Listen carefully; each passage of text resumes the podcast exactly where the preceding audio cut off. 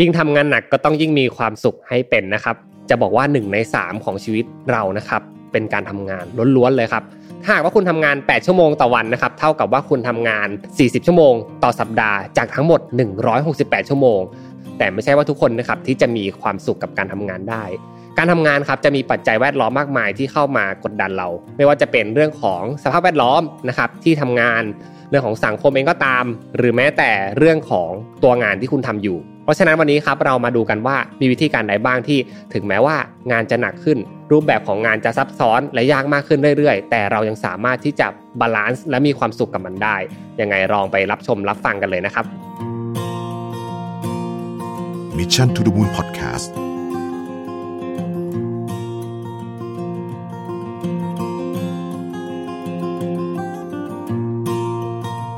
สวัสดีครับ พบกับรายการ Remaster อยู่กับผมอ้ำสุภกรอีกเช่นเคยครับ กลับมาพบกับทุกท่านนะครับ ในทุกๆวันอังคาร2ทุ่มแบบนี้ วันนี้ครับผมเอาเรื่องราวของการสร้างความสุข แม้จะเจอกับงานหนักมากแค่ไหนนะครับ หรือว่าการที่พวกเรานะครับสามารถที่จะทำงานไปพร้อมกับสภาวะที่ลื่นไหล หรือเรียกว่า flow state นั่นเอง อย่างที่ผมเกริ่นไปเบื้องต้นนะครับว่างานที่พวกเราทำเนี่ยเป็นหนึ่งใน 3 ของชีวิตของพวกเราเลย หากว่าเอาลองเทียบภาพใหญ่ๆดูนะครับถ้าหากว่ามันเป็นหนึ่งใน 3 ของชีวิตเราแล้ว แล้วเราไม่มีความสุขกับการทำงาน ก็มีแนวโน้มนะครับว่าเราจะไม่มีความสุขในการใช้ชีวิตในส่วนอื่น ๆ ด้วย ในแง่ของการผลิต productivity ก็เช่นกันนะครับ เมื่อพนักงานมีความสุขมีแนวโน้มว่าทั้งทีมจะกระตือรือร้น มากยิ่งขึ้นครับ จากการศึกษาของ c e s Business School นะครับแห่งมหาวิทยาลัยออกฟอร์ดพบว่าพนักงานที่มีความสุขนั้นทำงานได้มากขึ้นถึง 13%เลยทีเดียว และหากงานของพวกเขาเป็นงานบริการนะครับ พลังงานความสุขเหล่านี้จะถูกส่งต่อไปยังลูกค้าทำให้ลูกค้าประทับใจการบริการ ความพึงพอใจก็จะมากขึ้นไปด้วยตามลำดับครับ เรียกว่าความสุขที่เรามีต่องานเพื่อนร่วมงานรวมถึงตัวบริษัทเองนะครับมีผลอย่างยิ่งต่อความสุขที่เกิดขึ้นในใจเรา วันนี้ครับผมเลยนำ4แนวคิดน่าสนใจเกี่ยวกับการทำให้เรานะครับทำงานได้อย่างมีความสุข เรามาดูกันว่ามีอะไรบ้างครับ ข้อที่หนึ่งครับอย่าพร้อมตอบงานตลอด 24 ชั่วโมง แบบไม่มีวันหยุดเลย หลาย ๆ คนคงเป็นกันใช่ไหมครับ การที่พวกเรานะครับสามารถที่จะแอคทีฟงานได้ตลอดเวลา ไม่ว่าจะเป็นวันเสาร์อาทิตย์ วันทำงานหรือว่าช่วงเย็นตอนที่เราเลิกงานไปแล้ว แล้วเรายังสามารถที่จะตอบงานทุกคนอยู่ เนื่องจากว่าเราเห็นว่ามันเป็นสิ่งสำคัญนะครับจำเป็นต้องตอบเดี๋ยวนั้นเดี๋ยวนี้เลย แต่ถ้าเกิดว่าเราทำแบบนี้ไปในระยะเวลายาวนาน เราอาจจะมีปัญหาเรื่องของสุขภาพจิตก็เป็นได้ครับ การที่พวกเรานะครับไม่รู้จักที่จะปิดสวิตช์ของตัวเอง หรือว่า always on อยู่ตลอด stand by พร้อมอยู่ตลอดเวลา เพราะเชื่อว่าการทำงานหนักและการตอบงานตลอดเวลาเนี่ยมีผลต่อการสร้างสปิริตของตัวเอง ให้ทุกคนได้มองเห็นตรงกันนะครับว่าเราเป็นพนักงานที่ตั้งใจทำงานมากแค่ไหน แต่อย่างที่ผมบอกไปครับว่า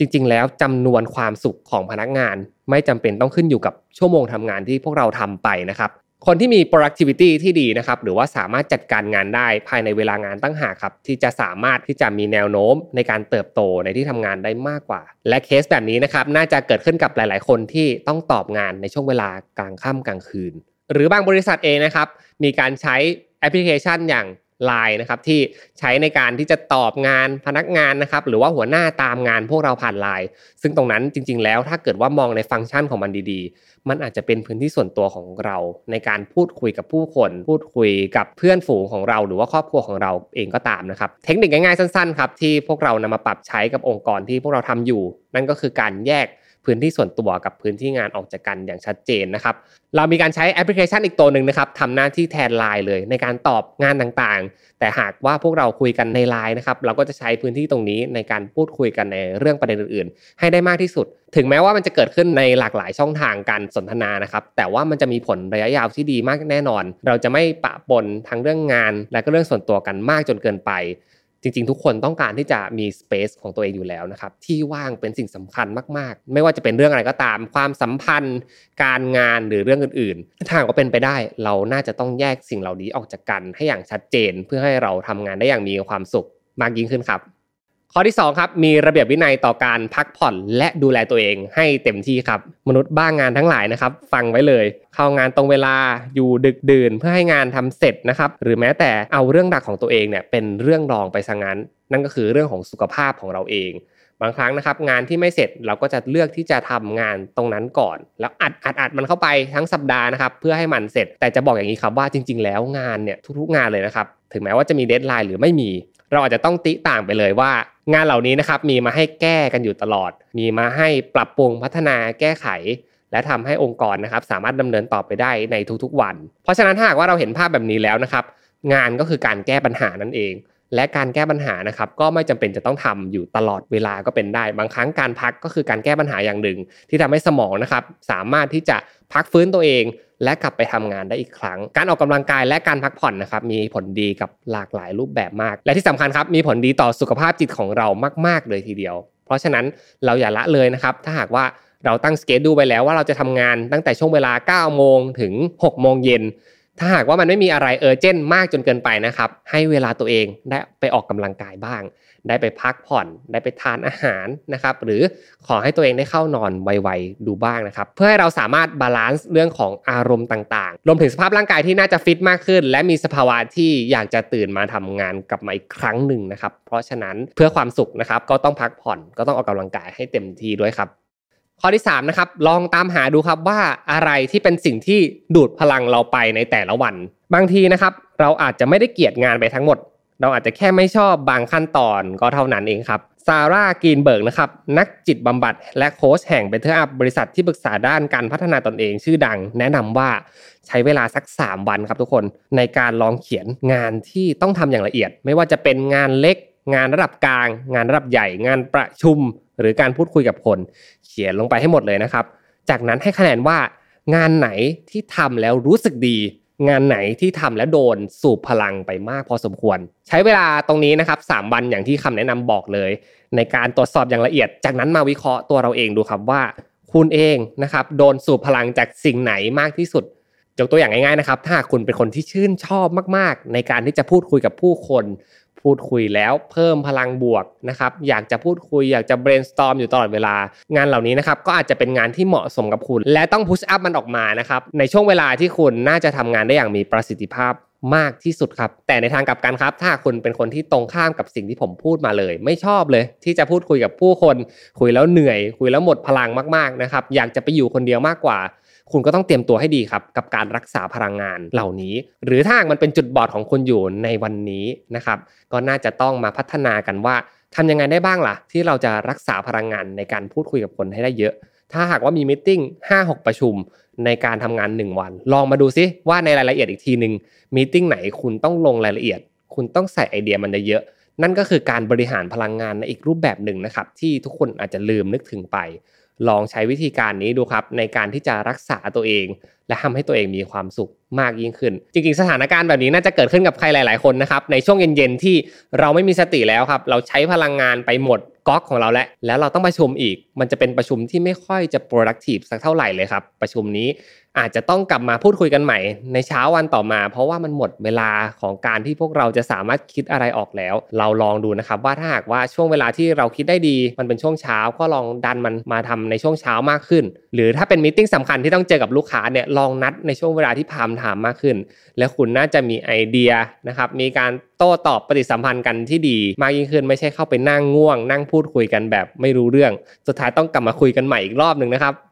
ข้อสุดท้ายครับโฟกัสไปที่เรื่องของการพัฒนาความสามารถให้ได้มากที่สุดนะครับ การจะมีความสุขในที่ทำงานนั้นขึ้นอยู่กับว่าเรามองงานที่ทำและคนที่เราทำงานด้วยอย่างไรนะครับ ไม่ต่างจากประสบการณ์อื่น ๆ ในชีวิตเลยครับ หากเราโฟกัสไปที่การพัฒนาความสามารถเราเป็นสำคัญเนี่ย เราจะสามารถมีความสุขได้จากการที่เราได้เรียนรู้สิ่งใหม่ ๆ ที่เกิดขึ้นในแต่ละวันนะครับ และได้เติบโตในที่ทำงาน ความสำเร็จเล็ก ๆ น้อยๆหรือที่เรียกว่า small win เนี่ยก็เป็นสิ่งสำคัญที่จะช่วยชุบชูจิตใจในวันที่มันแย่วันที่มันอ่อนล้า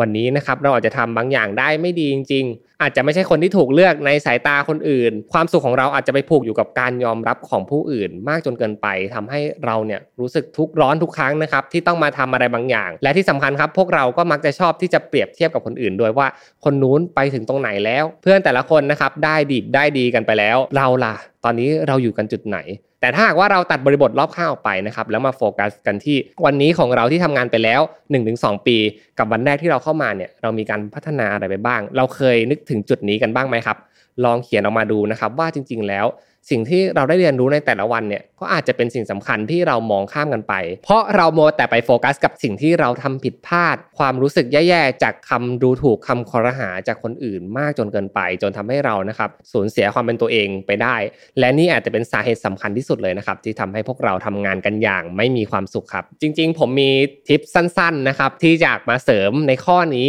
ซึ่งเป็นวิธีการที่ดีมากทีเดียว ถ้าหากว่าคุณมีปัญหาอยู่ไม่มีความสุขในที่ทำงาน รู้สึกแย่ รู้สึกหาทางออกไม่ได้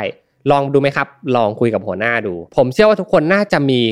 หรือเคยมีหัวหน้ากันมาบ้างแล้วนะครับ หัวหน้านะครับก็จะมีการผ่านประสบการณ์ที่ได้สั่งสมมา แตกต่างรูปแบบไปจากเรา แต่แน่นอนครับ เขาน่าจะมีการทำงานที่มากเวลากว่าเรา และน่าจะได้เรียนรู้จากปัญหาต่างๆ ในสายพันธุ์งานที่เรากำลังทำอยู่ การเข้าไปปรึกษาหัวหน้านะครับ ไม่ใช่แค่ การเข้าไปบอกเขาว่าเราเจอปัญหาอะไร แต่บางครั้งนะครับเราน่าจะต้องเข้าไปคุยกับเขาอย่างตรงไปตรงมาเลย ว่าเรากำลังเจอปัญหานี้ในการพัฒนาศักยภาพพัฒนาความสามารถของตัวเองอยู่ พอจะมีคำแนะนำบ้างไหม พอจะมีการเตือนสติเตือนใจเราสักนิดสักหน่อยไหมว่า เราควรจะปรับจิตปรับใจกับเรื่องนี้อย่างไรบ้างนะครับ มันน่าจะมีบ้างแหละครับ ในการที่เขาจะเอาประสบการณ์ต่างๆ ที่เขาเคยผ่านมา เพื่อมาเป็นตัวบ่งชี้มาเป็นคนบอกเรา หรือบางคนนะครับบอกว่าหัวหน้าเราเนี่ยโอ้เป็นคนที่เราไม่อยากจะไปปรึกษาเลยนะครับ คนละสไตล์คนละรูปแบบกัน มันพอจะมีไหมครับ ผู้ใหญ่ที่เราพอจะคุยได้ ผู้ใหญ่ที่พอจะเห็นแนวโน้มของการเติบโตเราในแต่ละวัน และเข้าไปคุยกับเขาดู เข้าไปเปิดแผลเลยครับ เปิดความอ่อนแอของเราที่มีอยู่ ให้พวกเขาเห็นว่า ณวันนี้เรากำลังทุกข์ร้อนกับเรื่องอะไรอยู่ และเราอยากจะดีขึ้นในจุดจุดไหน อย่างน้อยนะครับ ถึงแม้ว่าจะไม่ได้คำตอบตรงๆ ว่าคุณต้องไปทำอะไร เพราะว่าแต่ละคนมีคำตอบมี solution ที่แตกต่างกันอยู่แล้ว แต่มันก็น่าจะมีอีกมุมหนึ่งที่คุณไม่จำเป็นต้องคิดวนคิดเวียนอยู่ในหัวอย่างเดียว คุณน่าจะได้เห็นภาพที่กว้างมากขึ้น จากมุมมองของคนใกล้ตัวที่เห็นการเปลี่ยนแปลงของคุณมากที่สุดนั่นเองครับ ก็จบลงไปกันแล้วนะครับสำหรับ 4 วิธีในการสร้างความสุขในการทำงานถึงแม้ว่างานจะหนักมากแค่ไหน ถ้าหากว่าเราเคลียร์ mission 4 ข้อนี้ไปได้นะครับ ผมเชื่อว่าไม่มากก็น้อย น่าจะช่วยให้คุณสามารถปรับจิตปรับใจ และทำงานได้อย่างมีประสิทธิภาพรวมถึงมีความสุขมากยิ่งขึ้นทำทีละเล็กทีละน้อยครับโฟกัสไปที่ความก้าวหน้า ไม่ต้องไปโฟกัสถึงภาพอะไรที่ใหญ่มาก ดูซิว่าเราในวันนี้พอที่จะเติมแต่งอะไรได้บ้างทำให้เราสามารถเป็นคนที่ยิ้มได้ทุกวันทำงานอย่างมีความสุขได้ เป็นคนที่ภูมิใจในตัวเอง ในวันที่พวกคุณกล้าออกมา และออกมาทำงานออกมาเผชิญชีวิตนะครับสำหรับวันนี้ผมต้องขอขอบคุณทุกท่านนะครับที่ติดตามรายการ Remaster ยังไง EP หน้าพูดถึงเรื่องอะไรกันนะครับ ก็ฝากติดตามด้วยทุกวันอังคาร2ทุ่มวันนี้ผมอ้ำสุภกรลาทุกท่านไปก่อนแล้วครับ สวัสดีครับ Mission to the Moon Podcast